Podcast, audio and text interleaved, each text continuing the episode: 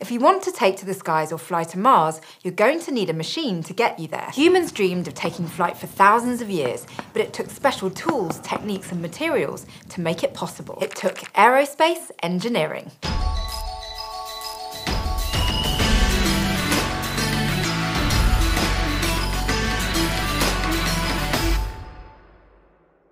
Been able to accomplish some remarkable things since machines have given us the power of flight. Astronauts visited the moon in less time than it takes to cross the Atlantic by boat, and my direct flight from LA to Missoula takes less time than it takes to drive across LA County. We've been able to do these things because of aerospace engineering, the field dedicated to designing and building machines that fly. It's broken down into two main parts aeronautical engineering and astronautical engineering. Aeronautical engineering is focused on making aircraft, like gliders, jets, and helicopters while astronautical engineering builds spacecraft, like probes, satellites, and spaceships. Both disciplines made enormous strides in the 20th century, thanks in part to the Cold War conflict between the US and the Soviet Union. That rivalry gave us the race to land on the moon, as well as advancements in jet propulsion, radar, material science, and so much more. Today, nations still compete, but so do private companies, and the goal isn't just getting back to the moon, but making it to Mars. It's not only a good headline, if we've learned anything from the space race, it's that competition drives innovation. The rocket company SpaceX plans on sending people to Mars as early as 2024,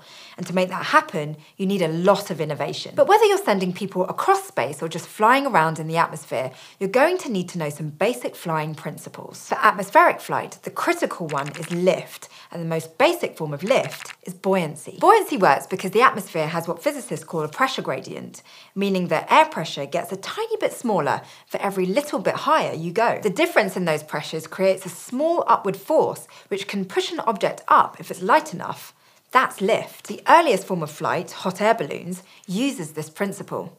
That big ball of hot air is pushed up because it's lighter than the surrounding cooler air, and it pulls its passenger along for the ride. If you want your balloon to be stationary, what engineers might call an equilibrium, then the sum of the forces should be equal to zero. That means that the weight of the gravity pulling the balloon and the gas inside downwards needs to exactly balance out the force of the pressure gradient pushing up. But balloons are pretty impractical for most applications. They're so dependent on the surrounding environment that things like changing weather conditions can make it hard to precisely steer or even land in one. To fly more effectively, you need a propulsion system or something that pushes you forward. A propulsion system usually consists of a power source and a propulsor which is something that can convert power into forward motion. There are three main propulsion systems that you'll use as an aeronautical engineer a heat engine with fuel, an electric motor with batteries, or an electric motor with solar cells. The goal with any of these systems is to provide enough thrust to overcome the drag of the aircraft. For commercial airplanes that do a lot of consistent travel,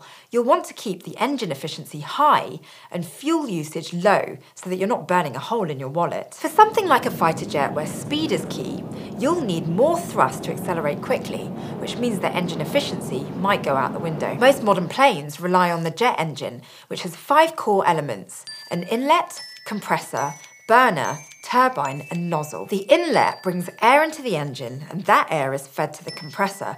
The compressor then increases the pressure of the incoming air before it enters the burner. At this stage of the engine, that high pressure air is combined with fuel and burned. This creates hot exhaust gas that's used to turn a turbine, which produces thrust as that air is passed through the nozzle. Finally, the nozzle acts as your propulsor, pushing the plane forward. Now, there's a few important things to consider here. You need to make sure that you have a sturdy inlet that can operate efficiently efficiently, meaning that it can bring in enough air to the compressor for your aircraft's entire flight. When you're flying at low speeds, your compressor can handle pulling air into the engine itself, but at higher speeds, a good inlet design allows you to have better maneuverability without disrupting the airflow to the compressor. You also need to design your engine with materials that can withstand a lot of heat. For instance, the blades in your turbine can experience temperatures of several hundred degrees Celsius.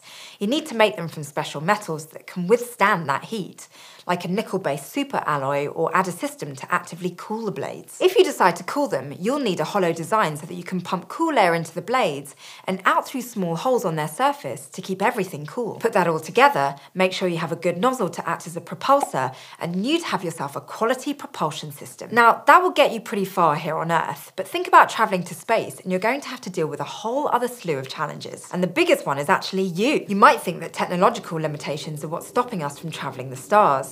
And that's certainly part of it, but your greatest obstacle will come from the human body's difficulty in adapting to the challenges of deep space. Our bodies just can't flip a switch and suddenly adapt, so you'll need to build ships that can mimic an Earth like environment. Some aspects, like creating a breathable atmosphere, are pretty easy. Others, like dealing with weightlessness, are much harder. One thing we don't have yet is artificial gravity. Gravity affects everything from the development of your bones and muscles to how easily your heart pumps blood through your body. Without it, astronauts in space experience issues like weaker muscles or blurrier vision after just a few days. One way to deal with this, at least in theory, is to take advantage of the apparent centrifugal force and create a spacecraft that spins. This could effectively mimic gravity in a similar way to how water stays in a rapidly spinning bucket. Space is also full of radiation, which can increase the crew's risk of cancer and even hurt the ship. Long term exposure to radiation can severely damage onboard electronics, causing short circuits and corrupting memory. So, if you don't want your design to get fried in space, you need to build it to withstand that radiation. Using insulating materials for computer chips instead of the usual silicon will help.